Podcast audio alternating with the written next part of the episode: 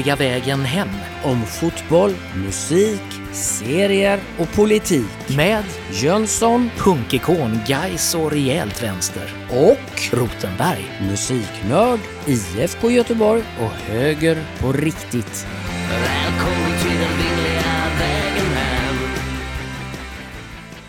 Då håller vi avståndet till mikrofonen va? Det gör vi. Eh, Min röst ska nu komma från vänster. Och jag är från höger. Då Är känner vi du oss säker hemma. på det? Men varför gör vi det här egentligen? Jag tror Alltså podden. Vi, det är ju ett, eh, lite grann ett, um, så här, vårt monument över vår egen förträfflighet. Vi sitter alltid och tjatar och tycker att det är så intressant att det här borde ju andra få lyssna till. Exakt så. Och, och vi brukar... Vi kommer alltid in på de här fyra ämnena också. Ja. Alltid. Det, det är ju det som förenar oss på något sätt. Och jag tror att när, de gånger vi pratar i telefon med varandra så är det aldrig kortare än 30 minuter och det är sällan längre än 45 minuter och det är ganska bra programformat. Vi brukar landa där Mm. på en halvlek. Mm. Max en halvlek. Och nu har vi landat i Nacksving Studio som är vår sponsor till den vingliga vägen hem. Det är det. Och våran sponsor är också Seriehörnan på Sveagatan 3 i Linnéstan med nya serieböcker och gamla serietidningar. Och då har jag snappat upp eh, faktiskt tre positiva globala trender. Och det är inte vem som helst som har eh, fångat upp de här utan det är Ola Rosling. Han är son till Hans Rosling. Åh fan. Och han är systemutvecklare och eh, han har då eh, uppfattat tre stycken viktiga trender på senare tid. Det ena är sjunkande barnadödlighet och stigande medellivslängd. Det andra är ökad klimatmedvetenhet. Och den tredje är minskad fattigdom. Hade du väntat dig dem? Eh, nej, det hade jag faktiskt inte gjort. Eh, det låter ju eh, lite hoppfullt. Mm. Men att vara medveten om att klimatet är på väg att gå åt helvete eh, betyder ju inte att folk är intresserade av att göra något åt det. För vi har ju en regering just nu som tänker att ja, men det här med klimatet, vi är väldigt medvetna om det. Så om 35 år så har vi klart något kärnkraftverk här. Men vi vet inte riktigt vad vi ska göra av avfallet. Och där har du helt fel för det kommer ju att vara kärnkraft långt innan dess. Man Ja, vi har kärnkraft av nu. Avfallet. Om vi tar eh, hur Rosling förklarar det här med klimatmedvetenheten så säger han att det är ungefär 80 till 90 procent av människor i höginkomstländer som är medvetna om att den utgör en risk. Och eh, man behöver inte ge klimatförnekarna någon uppmärksamhet längre. Vi kan fokusera på lösningarna och folk respekterar att det här är ett problem som vi måste lösa. Låter bra. Och sjunkande barnadödligheten så eh, konstaterar han att eh, det finns i princip ingen dödsorsak som ökar globalt i andel och därför ökar också medellivslängden. Och sen hade vi då den sista här, det var ju eh, minskad fattigdom. Och eh, världsfattigdomen har gått ner från ungefär 70-80 procent för 200 år sedan till 9 procent idag. Och Vad kallade du fattigdomen för? Världsfattigdomen Världsfattig- kallar han okej, den. ja. Har gått ner från för 200 år sedan 70-80 procent ner till 9 procent idag. Och den extrema fattigdomen som innebär att du inte har vatten, mat, skola till barnen, eh, inga vaccinationer, ingen hälsovård och allt möjligt. Det omfattar bara 9 procent av mänskligheten. Det har aldrig varit lägre och det är en helt otrolig förbättring. Det är en förbättring men det är också en försämring så tillvida att klyftorna aldrig varit större mellan rik och fattig. Så kanske det kan vara om man ser det ur din vänstra mikrofons Ja, perspektiv. Vad har det. du snappat upp då? Jag har snappat upp en... Eh, jag, jag snappar upp, ofta upp eh, språkliga detaljer och sådär. Ja. Eh, och eh, tyvärr verkar det som att eh, dialekten är på väg bort och det svenska är på väg bort. Så tillvida att prickarna håller på att försvinna. Pr- Pratar du med ungdomar idag i 20-årsåldern, 25-årsåldern så pratar de så här. De säger jag läser och jag, jag röstar. Men det, alltså de använder inte å, ä och ö lika mycket längre. Och det märker jag till och med på mina egna barn som ändå är eh, födda och uppväxta här i Göteborg. Jaha. Ja, du, du tittar ut mot Ja, nej, men jag- eh, Filip. Nej, men jag, Eh, våran, jag försöker leta efter de där prickarna som har försvunnit. Nej, men det, du kanske aldrig pratar med yngre människor. Ja, jag pratar mest med dig. Nej, men det, eh, fakt, faktum är ju att Ja, jag, har inte- jag har inte tänkt på det. Jag har tänkt mer som dialektalt att... eh, Det här med, du sa, var det A, Ä? A, Ä, nej Å, Ä, Ö. Alltså de säger laser. Eller jag, jag, jag raker. De säger inte jag röker utan de säger jag rakar. Men det är inte lika många som röker längre. Nej det är det Inte inte. Men de pratar i näsan lite så som någon slags Gyllenhammar Jaha. flyttat till Stockholm. Det är va? nog det nasala som du är inne mer på. Ja, ja, det är någonting i alla fall som gör och jag, alltså, det kanske, det, jag tror att det har med det dialektala att göra för jag märker då att jag och min generation Gais-supportrar, vi har ju en viss Göteborgsdialekt då. Men de här kidsen nu, 20-25-åringarna som gör radioprogram och poddar och sånt, de pratar ju för fan rikssvenska eller eh, de, de kommer från Skaraslätten och det är massa, jag menar, det, det, det, ja, Ja, de, som, de som gör poddar, de har jag aldrig riktigt litat på. nej. Men däremot, Å håller jag inte med om att det håller på att försvinna. Nej men det För- kanske är Ö då. Ja, för ja, det är inga prickar, det är en ring över Å. Eh, Ja. därför att Å, orden att och och, de håller på att försvinna. Och de är idag Å. Det var gott att gå eh, till stranden idag. Eh, och man säger Å istället för och. Och det innebär att de här, det blir också när du ska övers översätta det till skriftspråk så blandar man ihop att och och. Jag, jag tror någon gång skulle kunna spana om det här att jag vet till och med ministrar idag som kan stå i riksdagens talarstol och inte hålla ordning på att det ska vara att istället för och. Men ja, ministrar går ju att rösta bort men Det, det- alltså, boxord går ju inte att rösta in igen. man, man kan tycka att det är viktigt. Jag tycker det är viktigt. Men eh, jag, jag tror att det är en jävla massa människor som inte tycker det är viktigt och därför så kommer det här språket att fortsätta att förslappas. Ja, som det alltid har varit. Ja, Det var mycket, mycket bättre förr och nu Ja, det är det var det. mycket mera nu än vad det var då. ja. Ja, det var nog tjatat om det va? Det var det. Och då var första temat idag. Serietidningar va? Eller? Ja, varför älskar vi serier? Ja. Det här är ju en av de bärande pelarna för den vingliga vägen hem. Och ehm, ja, Ja. Varför, varför är serier så stort för Ja, dig? Vad Hur blev är, det så? vad är grejen med serier? Alltså, jag tror att eh, alltså, det är ett fenomen verkligen serier. Och eh, säger man serier idag så tror ju folk att man menar serier på Netflix. Ja. Eh, därför så vill jag försöka säga serietidningar eller serieböcker. Men, men det är ju kombinationen mellan bild och pratbubbla är en konstform i sig. Det skiljer sig från böcker, det skiljer sig från film eller tavlor eller teckningar. Eh, på, på ett sätt att när det är bra så är det en väldigt bra rytm mellan teckningarna och språket. Och språket är ju otroligt intressant i sig för att du får ju hålla det kort men du behöver ju inte vara tråkig eller, eller outvecklad för det utan eh, det, det kan alltså serietidningsspråk är ju oerhört roligt att skriva rocklåtar på. Eh, det, det, är en, det är en konstart i sig. Och det är ganska kortfattat måste det vara i de här bubblorna. För bubblorna får ju inte bli större än vad bilden är. Nej, exakt. Det var ju... När jag var... Ja, innan jag kunde läsa, eller innan jag var bekväm med att läsa. Då var jag ganska liten. Så tittade jag ju nästan bara på bilderna i Kalanka. Och då fick man en... Fick man en uppfattning om vad den här historien handlar om. Och sen några år senare när man kunde läsa och läste om de här igen. Då, då blev det en helt annan historia.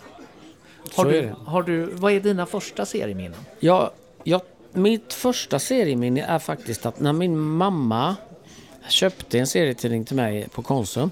Eh, det var Fantomen.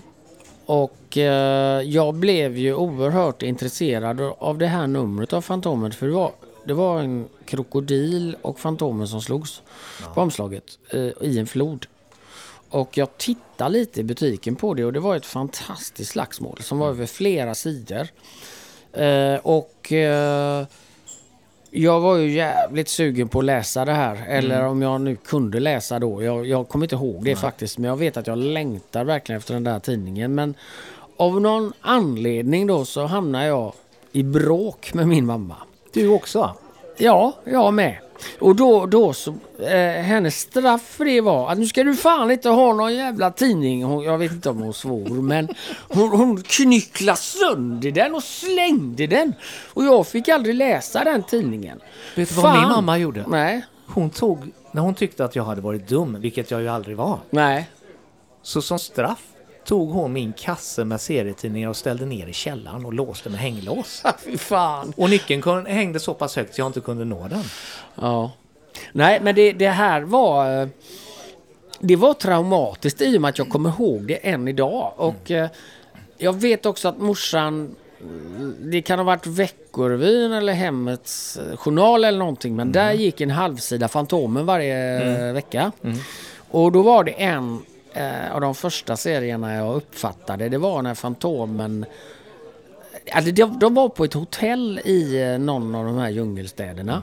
Och eh, då rånade de folk som tog in på ett visst hotellrum genom att sängen eh, var kopplad på något sätt så att man kunde få sängen att falla genom golvet och ner i en flod.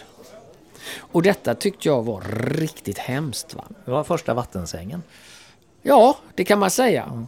Eh, och... Eh, Eller en flodbädd. Ja, men jag tyckte det var, alltså, det var så jävla snyggt gjort. Va?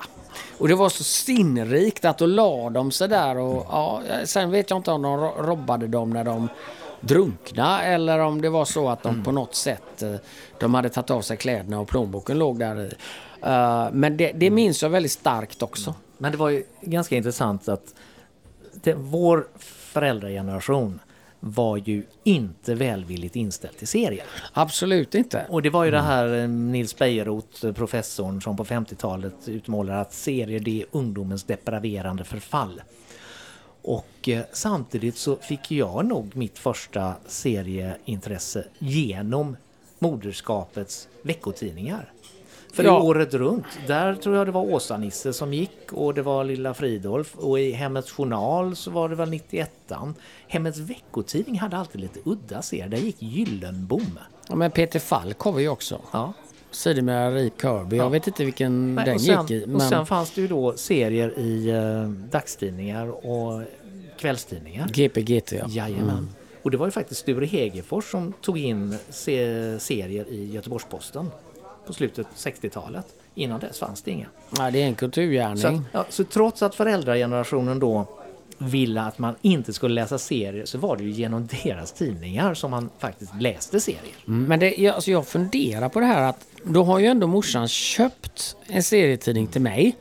Eh, och trots att hon egentligen var emot det. Och det är samma med de här vinylsinglarna som, som också eh, hon måste ha köpt till mig. Trogs och Tages och sånt när jag var sex år. Eh, kostar 6,50 på Kortedala torg. Eh, eller 6,75. Eh, Så på något sätt så är det en schizofren inställning där på att delvis eh, smutskasta även rockmusiken. Att det var ju ingen melodi och det var liksom fula ord och så. Men ändå så hade hon ju något gott i sig morsan. För att det var ju ändå så att eh, hon förstod nog ändå att det var bra för mig. Ja, och samtidigt så blev ju serierna fick ju ett värde. Det var inte bara att man lärde sig läsa, att man lärde sig förstå, att det var en underhållning och att man satt man satt ju faktiskt också tyst medan man läste tidningar. Exakt. Det var ingen unge som stökade medan man läste dem. Nej. Eh, Och sen hade de det här värdet av en valuta då som innebar att Knycklade man ihop en tidning och slängde den så var det, det var liksom djupt i själen. Åkte tidningarna ner i källaren om man inte kunde komma åt dem eh, då, då, då sved det. Så det var en, Ja, det, var, det, det hade ett helt annat värde. Men sen, alltså nu pratar vi om serier när vi var barn, men eh, du fortsatte att läsa serier. Ja, eh, någonstans eh, gick ju utvecklingen från eh, seriemagasinet eh, och Agent X9 till eh, Och Buster förstås, för oss som eh, var fotbollsintresserade. Eh, till, till Mystiska tvåan är, kände jag ju var lite mer tonårings... Eh, Det var Rolf Rolf det, Ja. ja. ja. Oh, det är den bästa serien någonsin enligt mig. Eh, men det var ändå lite mer socialrealism. Eh, precis som Åshöjden eh, i, i Buster. Därifrån kom ju nästa generation då. Eh, tidningarna som eh, Epix, Pox, Tungmetall och alla de eh, tecknarna med svåra namn som du kan uttala bättre än mig. Det tar ju serien in i vuxenvärlden på något sätt. Att från att vara rena äventyrsserier så blir det ju riktigt eh, att man använder hela ytan. Alltså att du blandade ihop olika serierutor Eh, och det, alltså texten kunde gå över ett, flera rutor och du kunde liksom jobba med en helsida med olika tidsskeenden i den. Så att det blir ju det, alltså det har ju utvecklats väldigt mycket sen, ja, sen 80 var det väl, slutet på 80, det började hända saker. Jag klev väl in sådär i 12-13 års åldern. Mer fokus på humorserier som Knasen, Blondie. Det var, det var sådana jag tyckte var jättekul. Och sen blev det ju då givetvis Tintin. Jag kommer ihåg när jag fick mina första Tintin-album. Fortfarande är ju den första alltid bäst. Och för mig är det de sju kristallkulorna. Eh, för den var lite magisk också. En av de, en av de, ett av de få Tintin-äventyr där man inte riktigt kan förklara allting. Och Det, det var lite speciellt med det. Men sen är det som du säger. Jag bara läsa Bild och bubbla så den kom upp eh, lite i åren. Men när Horst Skröder, denna vansinnige eh, serieförläggare som förmodligen har ställt till med mer stök i sitt liv än vad två världskrig klarade av. Han klarar ändå av att ge ut så otroligt mycket fantastiskt. Så när den här fransk-belgiska skolan som man trodde var Asterix och Tintin och Lucky Luke och inte mycket mer. När den öppnade upp sig och man fick läsa Reiser, Gottlieb och eh, Ralf König och eh, det, det, det var en helt ny värld. Så att när jag började på mitt tredje decennium, då växte verkligen serieintresset på djupet. Var den franska vågen, eh, kom den redan på 60-talet? Jag kan inte sånt, jag vet Ja, inte det. Eh, för ja. den var ju mot vuxna direkt så att säga. Medan Kalanka var ju både för barn och vuxna. Den hade ju flera olika lager. Alltså, om, man, om man säger Tintin är ju egentligen inte en barnserie. Nej, För- absolut för barn inte. är den ju lagom underhållande. Ja, jag tycker den var rätt tråkig. Jag tycker den är bättre nu Ja. än vad den var då. Ja, det är ungefär som du och jag. Ja, Ja, precis. Ja. Eh, nej, men Tintin är ju ett fenomen på det sättet att det är en kanon. Alltså Mm. det, alla de här klassiska äventyren, det pratas om dem Mm. i 20, 30, 40 år pratar man om det hemliga vapnet. Mm. Eh, månen tur och retur. Eh, alltså det, Det intressanta med de här historierna som ju började egentligen på allvar då på 30-talet, 40-talet och utvecklas. Även om man läser dem idag och de är alltså 60, 70, 80 år gamla så känns de inte omoderna. Och det var ju det som var Hergés stora styrka. Att han kunde skapa tidlösa äventyr. Han kunde göra teckningar som förvisso idag handlar om mindre moderna bilar. Men det var väldigt få tidsmarkörer som idag inte skulle kunna vara relevanta. Eh, och det, det är ju verkligen kvalitet. Så att, men vad läser du för serier idag? Det det är ju inte Mystiska tvåan och Asterix enbart. Alltså det är ju oerhört blandat i och med att jag eh, jobbar på seriehörnan ibland. Uh, Vilket sammanträffande. Ja, vilket sammanträffande. Det gör jag också. Ja.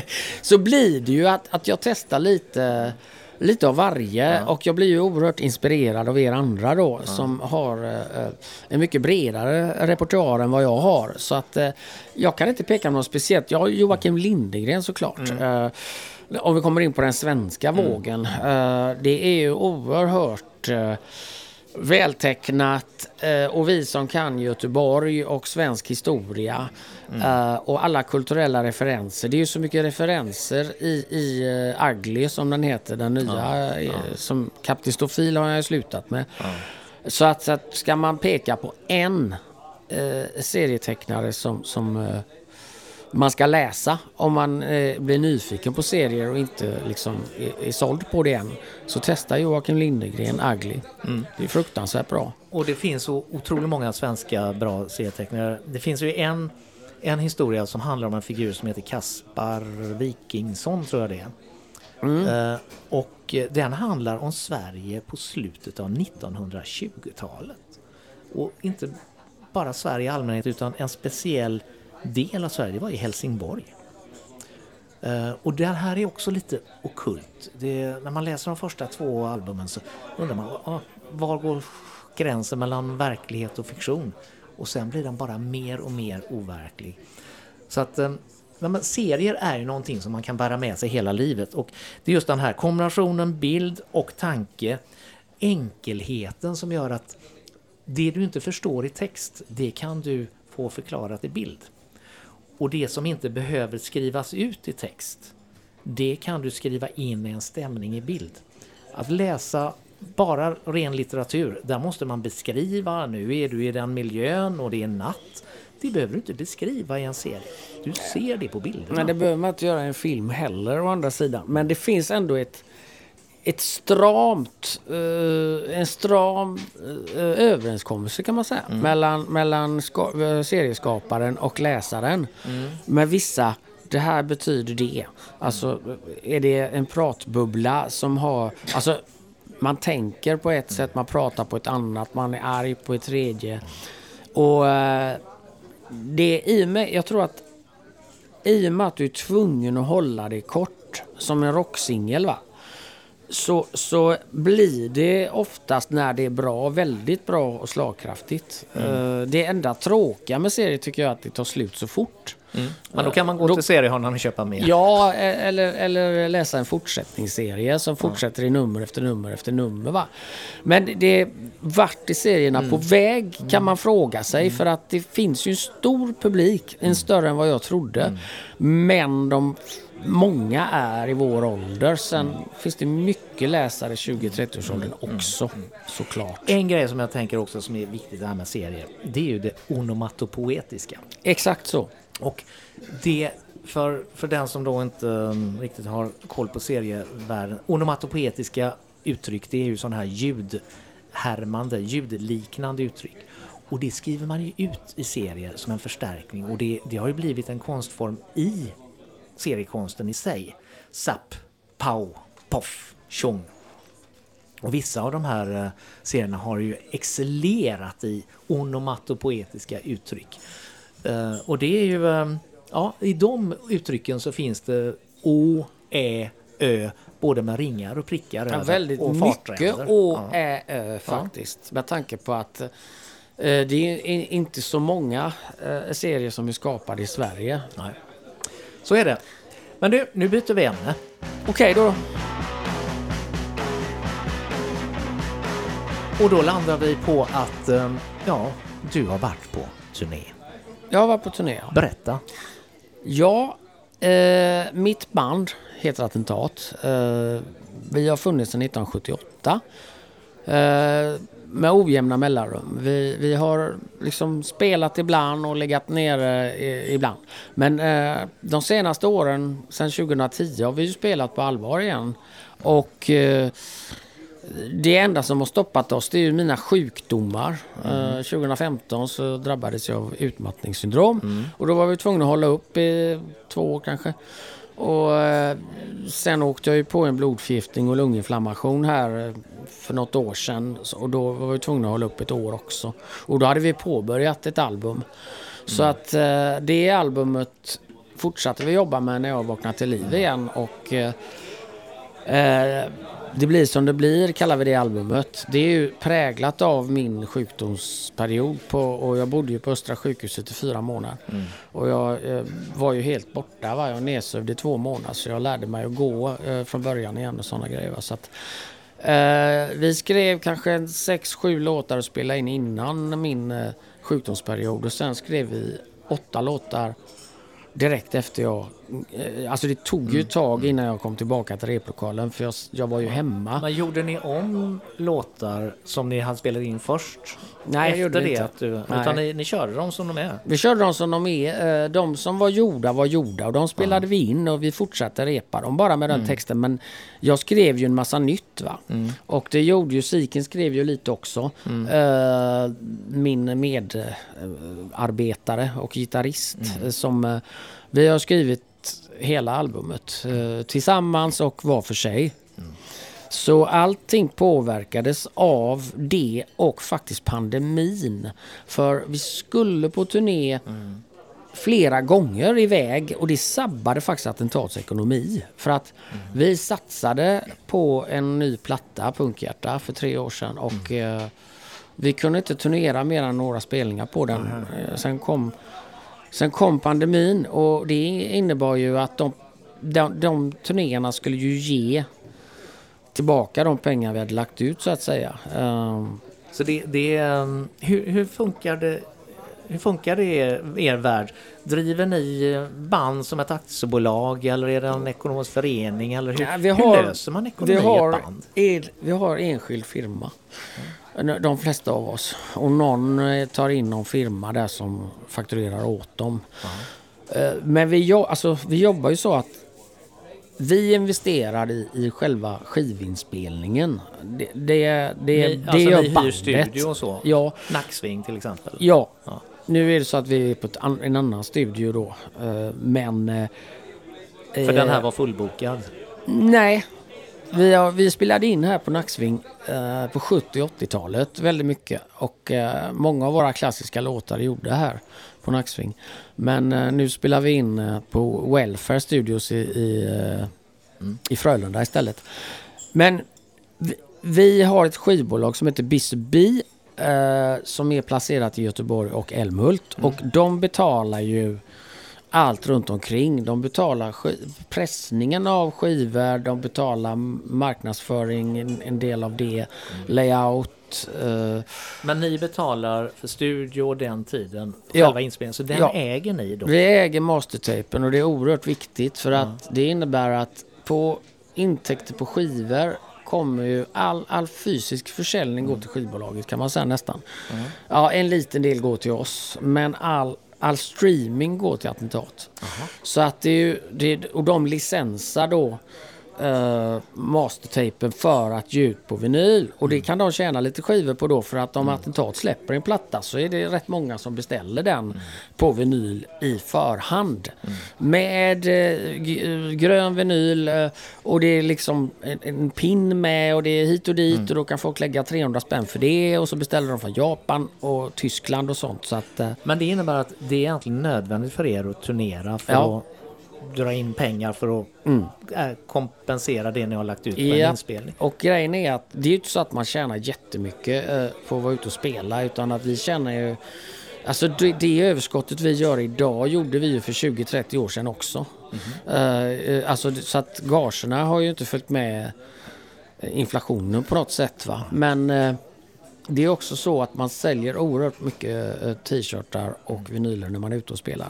Och det är svinviktigt och då ökar också streamingen när man är ute och spelar. Så nu, nu är, trots att ni då har ett skivbolag som, ni, som säljer era skivor så är det inte det ni tjänar pengar på. Mm. Ja, men det är en förutsättning för att ni ska kunna vara ute och spela. då. alltså vi, vi, vi driver ju attentat för att eh, vi har något att säga med vår musik. Mm. Och eh, då måste man ge ut skivor. Va?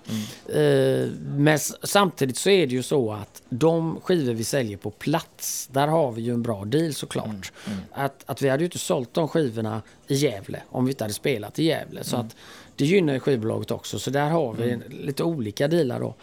Så att eh, rent ekonomiskt så kan man säga att det kanske går jämnt upp. Och, eller, alltså, du, må, du, får, du får ju lite över efter en turné. Och för de som eh, jobbar då på fredagar, de är ju tvungna att ta ledigt varje fredag. Det behöver ju inte jag göra. Nej, för du jobbar bara de andra dagarna Ja, på seriehörnan. ja så är det. Men du, Eh, eh, ja. berätt, berätta lite om turnén som har varit nu. Hur var det att stå på scen efter att ha varit i respirator? Det är fantastiskt. Eh, Vi, vi gjorde två spelningar i somras eh, på två festivaler för att testa om jag löste det. Och, och faktum är att när vi repar då, vi, vi spelar ju i 60 minuter och eh, jag är ju trött efter två låtar. Och jag tänkte, jag, jag vet inte hur jag ska klara det här men jag, jag brukar ju alltid springa och hoppa väldigt mycket. Eh, Jag och Attentat är ju kända för att verkligen gå all in på scen. Vi står inte och tittar på greppbrädan och spelar utan vi hoppar runt och så. Eh, så att det, det var svårt. Jag struttade runt som en gubbstrutt istället men det gick. Lite Och adrenalinet. Thåström-stuk då? Nej, han står ju helt stilla. Nej, inte alls. Eh, han tittar ju inte publiken i ögonen. Det gör jag hela tiden. Och det gör hela bandet hela tiden. Det ingår när man är med i Attentat. Då ingår det att man ska le och titta folk i ögonen när man spelar live. Och man får aldrig vända ryggen till. Nej. Nej. Så det är mm, 70-talens eh, symfoniska proggband. eh, de hade en helt annan De approach. hade en helt annan approach. De men hade inte fått vara med Om du tittar på glamrocken som vi Ja. pratade om tidigare som jag växte upp med. Den var ju väldigt publikfriande och eh, byggde mycket på show och ge publiken det de vill ha med allsång och så vidare. Så att, eh, men, men till hösten då så har jag, jag har ju förbättrat min kondis nu så jag orkar ju men det, det tråkiga med att vara ute och spela det är att jag måste hålla igen lite på scenen. Men det innebär alltså att när man är när man är rockartist och spelar inför publik, det är alltså en fysisk anställning. Absolut. Det är inte bara konstnärligt uttryck och själ och smärta och så. Det är som att spela en fotbollsmatch. Du, du, du måste gå in eh, med full med, du måste vara vaken, full med adrenalin, det är lagarbete och man är inte starkare än sin svagaste länk. Du måste hålla ihop. Eh, och man gör bra och mindre bra spelningar Är det en anledning till att man ser så, fe, så få tjocka rockartister och musiker? Det kan det vara. Det kan det faktiskt vara. Alltså för att eh, för mig har rockmusiken varit eh, just det här att eh, hålla mig fräsch. Jag har varit tvungen att hålla mig nykter och inför en turné så dricker jag inte på flera månader innan för att vara skärpt i skallen. För jag måste ju ändå memorera texter som jag ska kunna utan till i 60 minuter. Men det är ju muskelminnet. Jag kommer ju inte ihåg texterna egentligen. Det är bara det att när jag börjar sjunga så kommer de ändå. Hur har publiken reagerat då? Eh, väldigt bra ska jag säga. Eh, Är det samma publik som ni har mött tidigare? Kommer det till nytt? ja, det kommer till nytt hela tiden och de blir ju yngre och yngre. Eh, eller rättare sagt så blir vi äldre och äldre. Och så det blir större och större skillnad. Nej men den ökar också publiken så att vi säljer faktiskt slut ibland. Både i Stockholm och Malmö och, och Växjö och, och Göteborg såklart. Okej. Och det är ett jävla röj. Ibland är det för mycket fylla. Ja. Det är det. På vissa ställen blir jag bara, det är inte kul ens. Att, eh, de hör ju inte vad jag säger ändå. Eller, eller sjunger. Men eh, nej, det är mycket roligare nu än för några år sedan. Det, Okej. det är det. Jag har lyssnat på den här skivan och eh, jag ska säga, jag, jag har inte lyssnat på attentaten innan jag lärde känna dig. Och ehm, Punkhjärta, mm, den, var, den var bra.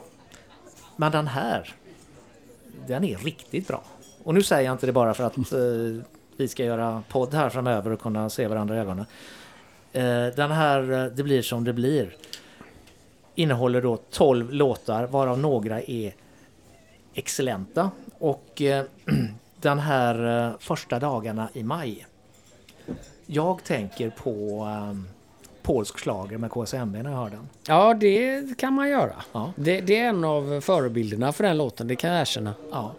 Och eh, en sån här eh, som Jag älskar dig inte något mer. Och några till. Då tänker jag på en annan skiva och det är en, faktiskt en svensk eh, rockklassiker. Det är Vad ska man ta livet av sig för när man inte får höra snacket efteråt? Magnus Uggla 1977.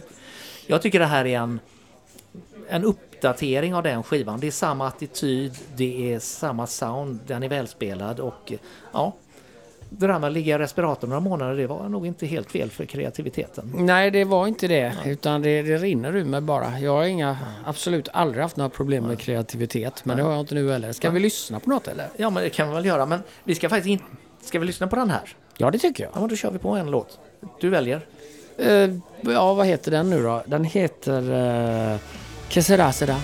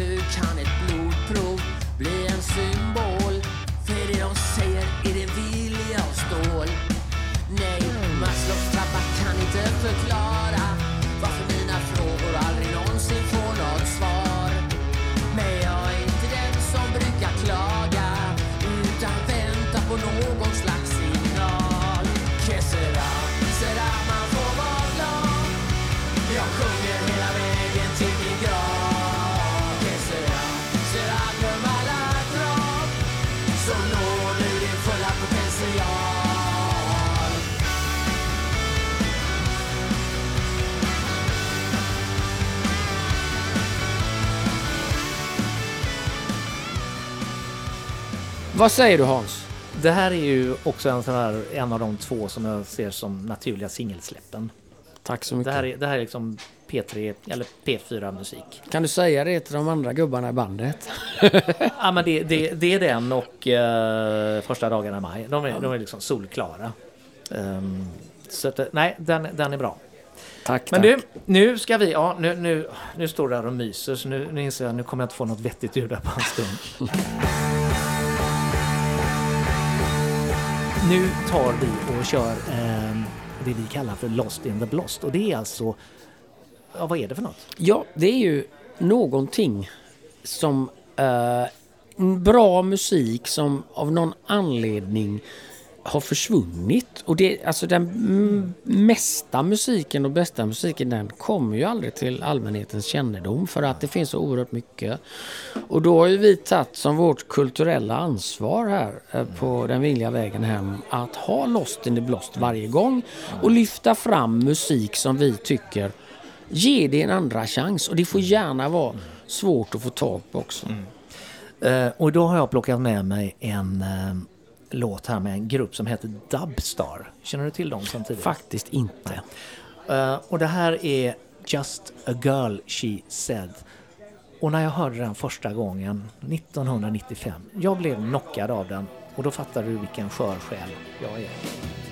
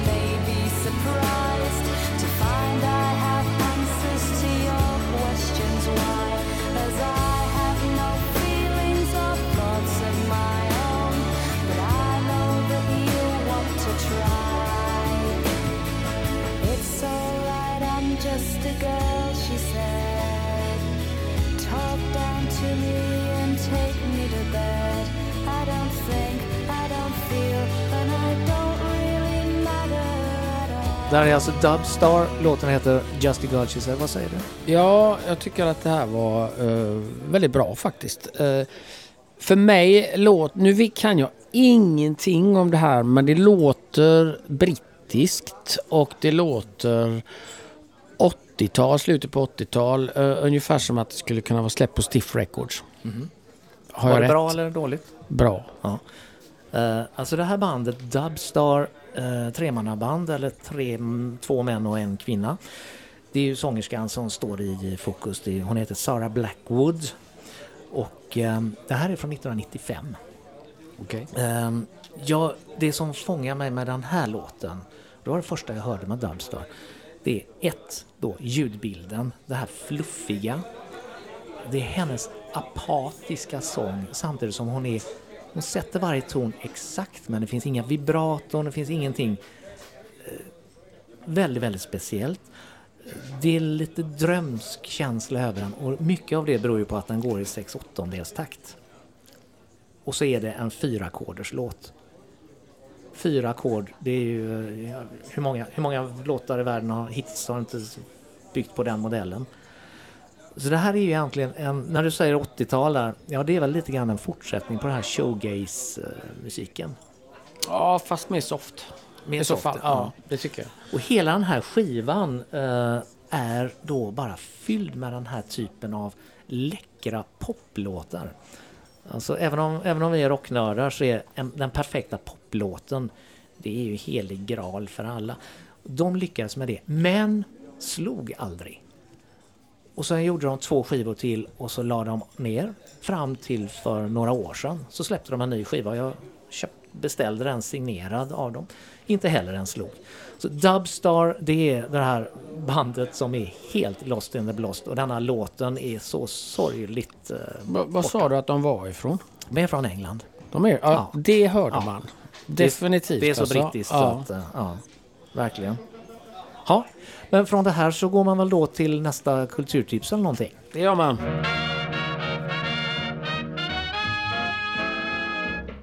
Ska, du, ska jag börja? Jajamän. Då, dagens eh, kulturtips är dagens ETC. Det är en väldigt bra eh, dagstidning. Nu kommer den ju inte varje dag riktigt fysiskt, men den kommer ju varje dag på nätet. Men jag läser ju nästan bara fysiska tidningar eh, som luktar trycksvärta. Luktar jättegott. Eh, den, den är... Eh, jag tycker att i den här väggen av borgerlig press som finns i Sverige så är det här ett andningshål. Va? Ja, det, det, och även om jag inte alltid håller med dem rent politiskt så är det ändå intressant att se.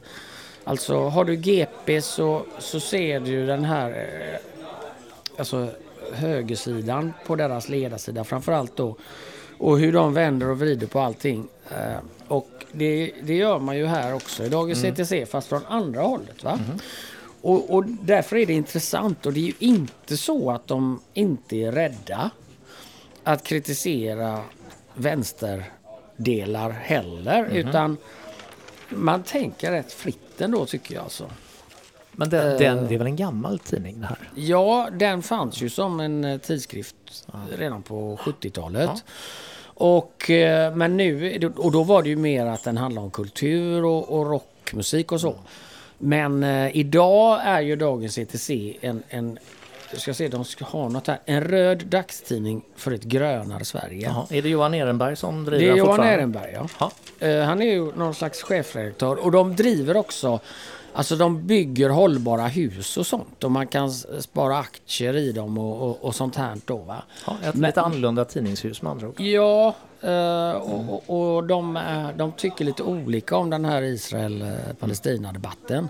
Men det finns, alltså det är lite roligt är det alltid. Eh, Jag ska ta ett citat här. Ett. Ett. Ja, eller en liten text då. Värt detta för att rädda skolkoncernerna. Eh, Det, det är en liten notis här.